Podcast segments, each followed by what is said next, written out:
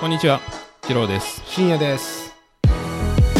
ポッドキャストオフトレイルトーク記念すべき1回目収録は今日2月22日南カリフォルニアにあるベンチュラの二郎さんのお宅で収録しています。えこのポッドキャストではアメリカ在住のトレイルランナーである我々2人がアメリカのトレイルランニングシーンやその他のお話をお届けしたいと思って始めました。まずは、えー我々の自己紹介から、えーさせていただきたいと思います、えーじゃあ二郎さん先にお願いしますはい、えー、次郎です。神奈川県鎌倉市育ち。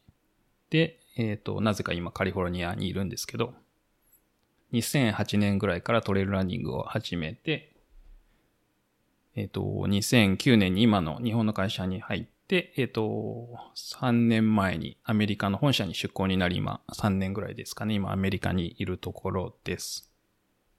トレイルランニング歴は2008年から始めたので、だいたい10、10年ちょっと、11年ちょっと、12年ぐらいになろうとしているところですね。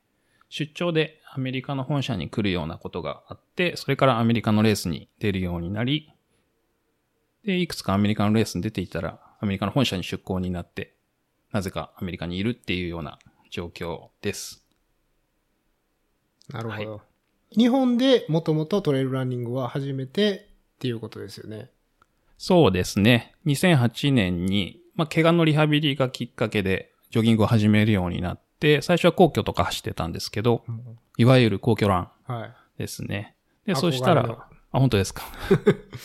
そうそう。それで、皇居ランから、まあ、いろいろランナーの友達ができて、トレイルランニングをする友達ができて、2009年にトレイルランニングの初レースに出るっていうような流れでしたね。トレラン歴は12年ぐらいですか、12年弱。そそううですね。11年から12年ぐらいですね。まあ、12年やってる人って僕の周りにはなかなかいないんで、そういうのもあって、まあ、このポッドキャストを始めたいなっていう思ったのもあるんですけれども、なるほど。まあ、いろいろ僕はまだまだ浅い方なんで教えていただけたらなと思ってます。深夜さんはどういった状況で今トレイルランニングをしてるんですかね？僕は、えっ、と、ちょっと遡ってお話ししますと、えー、もともと京都出身で、もうアメリカ生活は、えー20年を超えました。なので人生半分以上はアメリカっていう、まあそういうこともあって、この人ちょっとおかしい日本語話すな、みたいなところがあっても、まあそういうことだということは、あの、理解の上、えーお願いします。でですね、まあ、えーアメリカに来たのは、1999年ですね。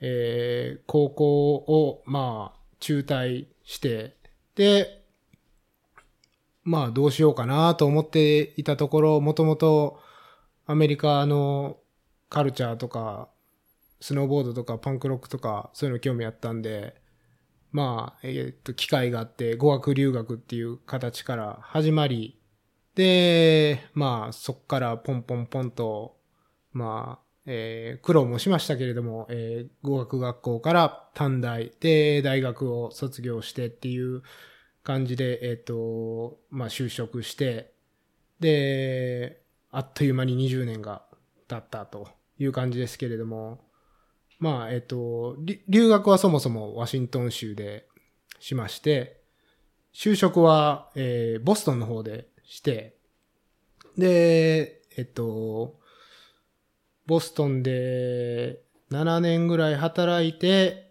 で、同じ会社で転勤があって、えっと、2014年にカリフォルニアに引っ越してきました。でですね、まあ、学生時代もそんなにスポーツとかしてなかったですし、えー就職してからも、まあ、不健康な生活をしていて、で、もう体重もどんどんどんどん増えてって、で、まあ、その、社会人になってからも、スノーボードとかちょこちょこしてたんですけど、定期的に運動とかしてなくって、まあ、2016年頃に、えーもうさすがに体重がやばいなっていうことで、自転車を乗り出したんですけども、まあ、自転車って、カロリー消費しないんですよね、なかなか。4時間とか乗っても、まあちょっとで。そうなんですか？なんかそんな、多分アップとかで見てたら消費カロリーすごい少なくって。で、まあ別にロードバイクでバリバリね、運転し、あの、こいでたとかじゃなくて普通の、なんて言うんですか、まあシティバイクみたいなんで、ちょろちょろ運転してたんで、やってただけなんで、で、まあ、なんか4時間チャリ乗って、で、ハンバーガー食べたらチャラみたいな。これじゃあ、追いつかんなっていうことで。で、ランニングを、まあ、近所にいる人にも勧められて、ランニングをするようになったのが、その10 2016年頃で、で、その、近所の人っていうのがもうその時すでに、えっと、ウルトラランニングをやってる方で、で、まあ、なんか興味があって、まあ、ハーフマラソンから入ってって、えーポンポンポンと、あの、ウルトラランニングに入ってった感じですね。いいですね。うん。僕も最初は、何ですかね。怪我のリハビリで始めたのがきっかけ。うん。で、そしたら、昔一緒に働いてた人と飲みに行った時に、その人も走ってて、で、じゃあ一緒に走ろうよって言って、まあ、皇居走って。で、そしたらみんなでマラソン走ろうよ、みたいな。うん。そしたらどんどん友達が広がってって、トレイルランニングをしてて、トレイルランニング楽しいな、みたいな。もともと、その前はスポーツとかしてたんですか学生の頃は？学生の時は帰宅部ですね。いわゆる。いわゆる、いわゆる、あのバリバリの。ダメな帰宅部ですね。友達ん家で麻雀したり、あの、トランプしたり、ゲームしたりっていう、まあ、体よりも頭を使う、まあ、勤勉な学生だった頭。と、頭を使うっていうよりかは、あの、時間を潰すために。はい。っていう、なるほど。そうですね。えーでも、い走るなんて、僕野球とかやってたんですけど、小学校の頃。走るのは、まあ、基本的にはパニッシュメントですよね。そうですね。僕、あの、大体体育の授業はお腹が痛いって言ってサボってましたね。お腹痛い子でした。か弱いキャラ。そうです、そうですね。あの、できない子みたいな。もうそれが、そんな二郎さんが今となっては、本当ですね。走りま最くって初、最初2キロしか走れなかったですもんね。まあそうですよね、最初は。最初2キロ走って、辛くて歩いて家まで帰ってくるみたいな。でも、その、僕も、2キロ、3キロ、それぐらいが一番大変、あの、大きい壁だったような気がするんですよね。なんか1、多分1マイルですかね。1マイル走れるようになってからは、なんか、ポンポンポンと来たような気がするんですけど、なんか、昔の、小学校とか中学校の時に走れてたペースで、いつまでも走れてるような、走れるような錯覚があって、もう30ぐらいになってんのに、ちょっと50メートル走みたいなペースで走って、まあ、ダメなペースね。遅いんですけど、全然なんかね、そう、そんなん持つわけないんですけど、全くダメでしたね、やっぱね最初は。最初はね、やっぱりなかなか厳しいですけど、そうですね。まあ今や2人とも100マイルですもんね。早いですよね、でも。16年に始めて、そうですね。もう去年100マイルですよね。そうですね。ちょうど3年ぐらい経って100マイルを完走することができました。僕が始めた時は100マイルがやっぱ日本になくて、うん。長くてもやっぱ100キロ、110キロぐらいですね。新越語学ができたのも始ま、走り始めた後だったので、数年経ってから初めて100マイルっていうカテゴリーが、なんとなく日本に入ってきて、で、走ったのがきっかけですかね。その100マイルをやるようになったのは。まあ、ちょっとおかしなスポーツですからね、これはどう考えても。とっても不健康ですね。そうなんですよね。はい。さっきも言ってたんですけども、ハーフマラソンぐらいまでは健康な遊び。それ以降はもうちょっと方向がおかしいですよね。そうですね。体に良くないですね。まあ、どっぷり使ってるっていうのはどっぷり使ってるんですけど。はい。そうですね。まあそれでですね、まあ我々の出会いというか、ここまで至った経緯として、ちょっと話しましょうか。そうですね。ね初めて会ったのが、バレンシアトレイル。そうですね。僕の、もう、っていうか普段走ってるトレイル地元ですよね。の、で行われてるレースだったんですよ。で、それが僕が初めて走った 50K。ごあ、なるほど。50、50K、50キロのレースだったんですね。そうだったんですね。僕たちは、あの、僕とまあ奥さん一緒にバレンシアの方に行ったんですけど、その時ちょうど友達、日本から友達が来ていて、うん。で、鎌倉の地元の友達で、出張ついでに、僕たちのところ遊びに来てくれて、じゃあついでになんかレースあったら出ようかなって言って、バレンシアが探したら見つかって、エントリーして、で、僕たちはいいやってエントリーしなかったんですけど、まあその友達が走るんで、送り迎えも含めて応援で行ってたら、深夜さんがいて、あら、日本人の人がいるんだ、みたいな、こんなところにっていう。あのね、多分ね、写真を撮ろうとしてて、二郎さんたちが。ああ、なるほど、なるほど。で、ね。日本語が聞こえてきたから、僕が日本人の方ですかって話しかけたような記憶がありますね。で、日本人って僕なかなか、まあ今もなんですけど、全然こっちにいても知り合いがいなくて、で、まあ、すごい珍しいっていうか、いい機会だなと思って、ね、話しかけたんですけど、それが2017年頃ですね。そうですね。僕たちもちょうどこっちに引っ越すぐらいの時でしたね。うん、なるほど。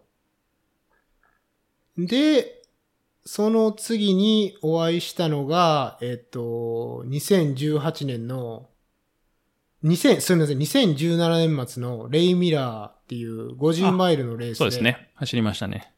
で、ジローさんを、えー僕は見かけて、で、あ、バレンシアトレイルレースでお会いした人だってなって、で、あ、ジローさんこんにちは、みたいな、すっごい気安く話しかけて、で、なんか、ジローさんこけちゃったんだよね、みたいなことを言ってて、そうですね。でレース中焦げましたねで、。5分ぐらい喋った後に、ジローさんが、すいません、えーっと、名前何でしたっけ？みたいな。アメリカ人あるあるですね。もう5分ぐらい僕もうすっごいなんか嬉しくって、あ、ジローさんみたいな感じで喋ってて、ジローさんは、え、どなたでしたっけ？みたいな。すいません。その当時は。それで、いや、その時のことを覚えてるんですけど、えーっと、その、レイミラーっていうカリフォルニアのレースがあるんですけど、それはちょうどウェスタンステイツの、えーロッテリーの発表の日で、そうですね。で、二郎さんがその、レース中に、えーウエスタンに入ったっていうのを、えっ、と、報告があって、そうで、そうです。でもうなんか、ウエスタン入ったからもうこのレースどうでもいい。まあまあ、そ、その気持ちはなくもないんですけど、まあ久しぶりにあの、普段レースに携帯を持ってかないんですけど、んまあその日はウェスタンステイツの抽選の発表日で、6年目だったんですよね、申し込みが。ウェスタンステイツの。うん。で、まあ毎年、あの、当選の発表日、当落発表日はすごい楽しみにというか期待を込めて待っていて、まあ5年間ずっと外れて、6年目の申し込みで、まあ期待度は高くて、だいたい当選率が40%は超えてたと思うんですけどそうで、しょうね。6年目だと。そうですね、超えてて、まあ期待していて、で、携帯、久しぶりにレースで携帯持って走ってて、で、まあそんなせいか、走ってる最中に転ぶっていう。で、あの、ハンドボトルのストラップが切れて、しかも肩から落ちて肩痛いし、手血だらけだし、ハンドボトルのストラップ切れて、もうなんか、ハンド、ハンドボトル持ちづらいし、みたいな。どうしようかなと思って。で、まあ仕方なく走りながら、走りづらいなと思いながら、足痛いし、肩痛いし。って言ったら当選しちゃって。もうなんか、このままゴール行こうかな、みたいな。うん、そうですよね。もういいかな、みたいな。うん、なっちゃいますね、そ。う。で、アメリカのレースのあの、いいところというか、うんまあいいところというか、良くも悪くもなんですけど、はいはい、そうですね。あの、そのレース50マイルのレースだったんですけど、ちょうど50キロのカテゴリーも当日に開催されてて、で、そういう場合にアメリカの場合、50キロのそのカテゴリーにクラス替えをするっていうのがレース中にできると。うん。で、それをドロップダウンって言うんですけど、うん。あの、ドロップダウンしますと。はい。50キロにして帰りますっつって、で、帰りましたと。そうですね。それは、日本にはないシステムなんですか？日本では聞いたことがないですね。うんじゃあ、もう50マイル走るなら、50マイル完走するか、DNF かっていう。そうなりますね。基本的には。うんあんまり途中で、レースの途中でカテゴリーを変えるっていうのは日本ではできないと思いますし、あの、エントリー後もできない。あんまり聞いたことがないですね。なるほど。当日、こっちだと当日の朝にちょっと足が痛いんで、50マイルじゃなくて 50K にしますみたいなことができたりするんですけど、日本はそういうことができないと、基本的には。そうですね。もしかしたらあるかもしれないですけど、基本的には聞かないですね。なるほど。聞いたこともないですね。ほぼないと思っていいと思います。あるかもしれないですけど。わかりました。で、それが、まあ、えっと、我々があった2回目で、で、またその1年後ぐらいに今度はエンジェルスクレスト100っていう100マイルのレースで、僕は、えっと、フィニッシュラインの、あの、ゴールのあたりで、ハンバーガーを焼くボランティアをしてたんですけど、その時に二郎さんが、えっと、お友達の、あの、付き添いとしていらっしゃってて、そうですね。で、まあその時はさすがに誰でしたっけとは言われなかったですけど、久しぶりって感じですね。そうですね。そうそうですね。それで、えっ、と、まあ僕は、なんか二郎さんのことを、その、会った時に聞いたり、えー、まあソーシャルメディアで見てて、そうですね。もう繋がってましたもんね、そうですね。で、まあ、その、二郎さんが、まあ、とりあえずトレイル界でやってきたことっていうか、アメリカのレースで成し遂げているこの素晴らしい功績とか、いやいや、そうでもないです。そうでもないです。そういうのをやっぱり、ね、シェアしてもいいんじゃないかなってずっと思ってて、で、最近なんか、どれぐらいですかね ?3 ヶ月ぐらい前ですかね？もうちょっと前なのかな？ジローさんが、なんかツ、ツイッターとかで、ポッドキャストを考えてるみたいなこと言ってたんで、僕は食いついて、いや、絶対、ジローさんの、まあ、グランドスラムとかいう、その功績をシェアするべきですよって言って食いついたら、まあ、ど、どう思われたら？わかんないですけど。その時はどうでしたかね？まあでも何かやりたいなとは思っていて、うんあの、まあそもそもこのポッドキャストを始めたきっかけみたいなのは、えっ、と、まあ友達、ランナーの友達が違うポッドキャストの番組をまずそもそもしてる。まあ、ともさん、100 miles, 100 times のともさん。僕も聞いてます、欠かさず。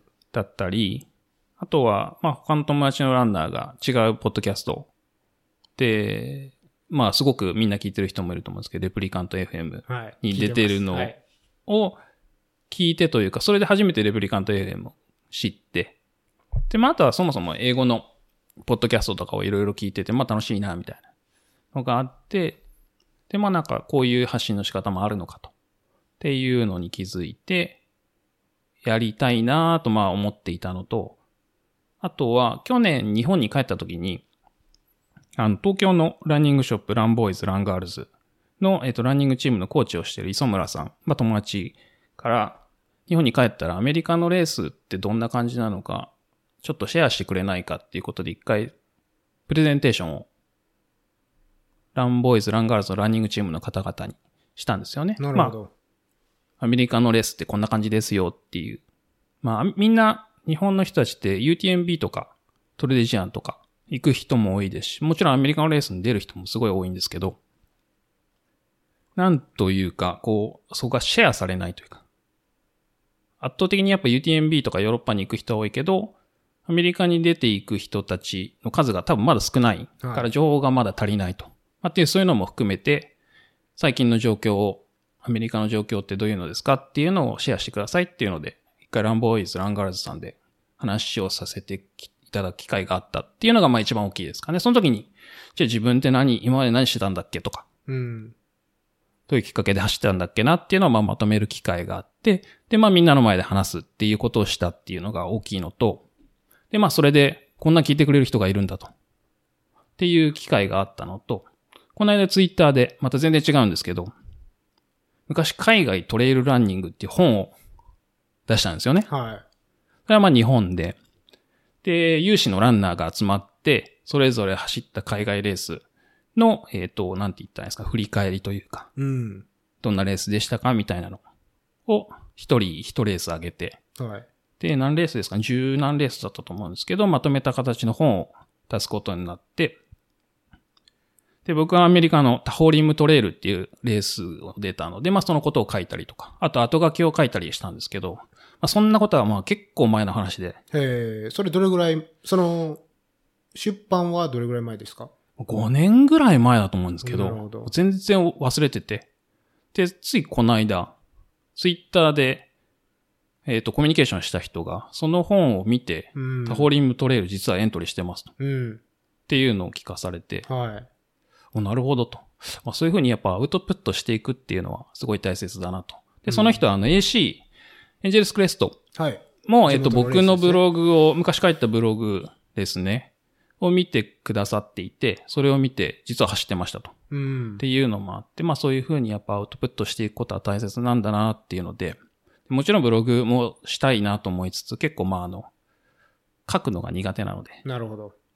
つも、あの、三日坊主というか、一回書くと3ヶ月空いちゃうとか、は半年空いちゃうとか、い。うん。っていうので、まあ新しい何かもうちょっと伝えやすいものはないかなっていうので、さっきの話じゃないんですけど、ポッドキャストいいかもしれないなっていうのがなるほど。流れですかね。その、ランボーイズ、ランガールズでの、えっと、まあ、レアメリカのレースをシェアした時とかの反響は、ど、どのぐらい、どういう感じだったんですかね？それはでもイベントとしてはクローズドのイベントだったんですよね。はいなので、まあそんな大きい話ではなかったんですけど、うんその、えっ、と、説明をした後にアメリカのレース興味を持ってエントリーしたっていう方が何人かいて、なるほど。っていうのもあって、やっぱりそういうふうに、まあ情報が足りないっていうところ。うん。で、まあ僕はたまたまラッキーなことに今カリフォルニアにいるので、で、まあレース、今まで出てきたレースもありますし、これから出てくるレースもきっとあるでしょうし、何かしらアウトプットしていくっていうのがまあいいのかなと。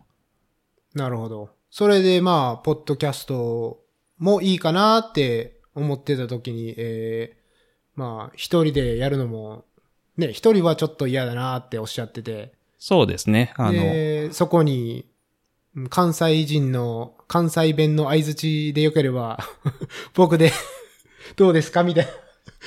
もう厚かましく、次々入っていって。いや、ちょうどよかったですよ。そういうのが。いや、そうなんですけど、えーっと、自分がやったことに、のアウトプットで誰かが、えー、レースに参加してくれるとか、二郎さんのおかげで、このレースですごいいい思い出ができましたみたいな、まあ、すごい、ね、僕もそういうのすごいなと思って、で、まあ僕はそんなに配信できる、発信できるアウトプットはないですけれども、まあそれを聞いて思ってたのが、まあ、僕中学生とか高校生の時すごいスノーボードが好きで、まあその頃もちろんインターネットとかないし、ブログとかもないし、まあ情報って言ったら、まあビデオか、まあ雑誌だったんですね。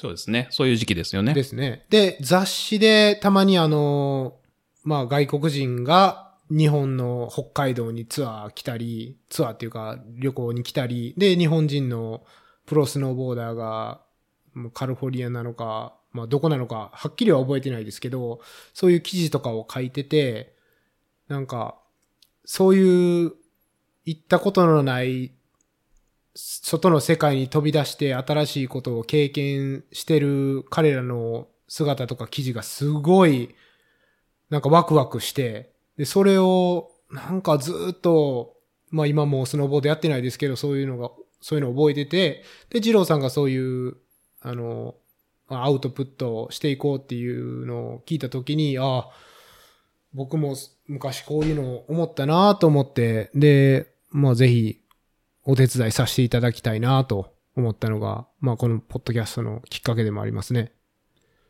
そうですね。まあ、お互い、まあ、やりたいことの方向性が、まあ、近かったっていうので、さっくり決まりましたね。そうですね。まあ結構、そこまで10年来とかの友達でもないのに、そうですね。そう考えてると、パッパと進んだような気がしますけれどもね。今までのこの3年の付き合いからすると、この数日の方が合ってますよね。そうですね。コミュニケーションしてますね。そうですね。っていうぐらいですね。まあそういった形で、ポッドキャストを始めるきっかけになったのが流れですかね。そうですね。なので、まあ今後の予定としては、まあアメリカのトレイルランニングシーンのどういった状況なのかっていうのを、まあレースだったり、ニュースだったり、いろんな話、またアメリカの、アメリカってまあ結構面白い国なので、うん。いろいろおかしなことがたくさんあったおり、かしなことがありますね。ひどい国ですよね。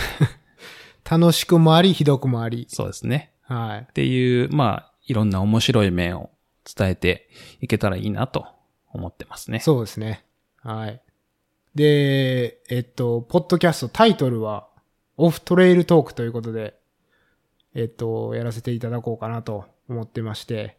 まあ、基本的に、あの、トレイル走ってない時に喋ってるからオフトレイルトークっていう。そうですね。はいそうです。ね。オントレイルじゃないっていうだけなんですけど。はい。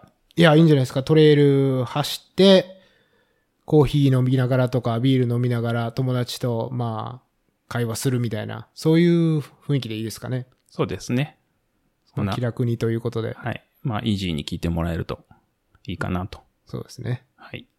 なので、まあ、もし、アメリカのこういうことが知りたいとか、このレースってどうですかとか、まあ、いろんな質問とか、あとは、こういうことを知りたいとか、まあ、新しいギアとか、新しいアメリカのメーカーとかどうですかとか、うんも。そうですし、まあ、このポッドキャストに対してもっとこうしてほしいとか、ああいうことやってほしいとか、そういうことがあったら、えっと、フィードバックいただけるとありがたいなと。そうなんですよね。二郎さんはもう12年ぐらいトレイルランニングをやられてて、そうですね。もう、あんまり自分が走ったレースとか数えたことないですけど、うん。100マイルで言うともう多分30回とか、わかんないですね。数えたことがない。ですよねまあ、あとは50キロとか、短いのももちろんありますし、あとは100キロとかそういうミドルレンジみたいなのもありますし、はい。マラソンはたまにしかやらないですけど、たまに。まあ、そうきついですからね、ロード辛いでマラソン。すね。辛いですね。あれは本当に修行ですね。そうですね。まだ、まあ、それで、あの、まあそういう、ね、日本でもうすごいき、えー経験が長い二郎さんと、まあ僕はまだ3年、トレイル歴3年ぐらいで、まあ、えっと、若造っていう感じなんですけども、まあ聞いてる方も、その、みんながみんな10年とか、そういうことではなくて多分1年とか、まあ3年までの人って結構いると思うんで、まあそういう意味では僕みたいなそこまで、え達人っていうか超人ばっかりっていうポッドキャストじゃなくて、あーなんかこの人僕ぐらいペーペーっていうか初心者でまあ同じぐらいのレベルかなっていう方たちもたくさんいらっしゃると思うんで、まあ気楽に、えっと、質問とかカバーしてほしいことがあれば何でも、あの、教えてほしいですね。そうですね。まあ何でも、あの、聞いてもらえるといいですかね。はいいろんな風に、いろんな形で聞いてもらって、いろんな風に捉えてもらって、うん。アメリカはどんなところですかっていう風にまあ思ってもらえるといいかなと。そうですね。で、我々から見た、えー、アメリカのトレイルレースのこととかも、えっ、と、発信していきたいですし、そうですね。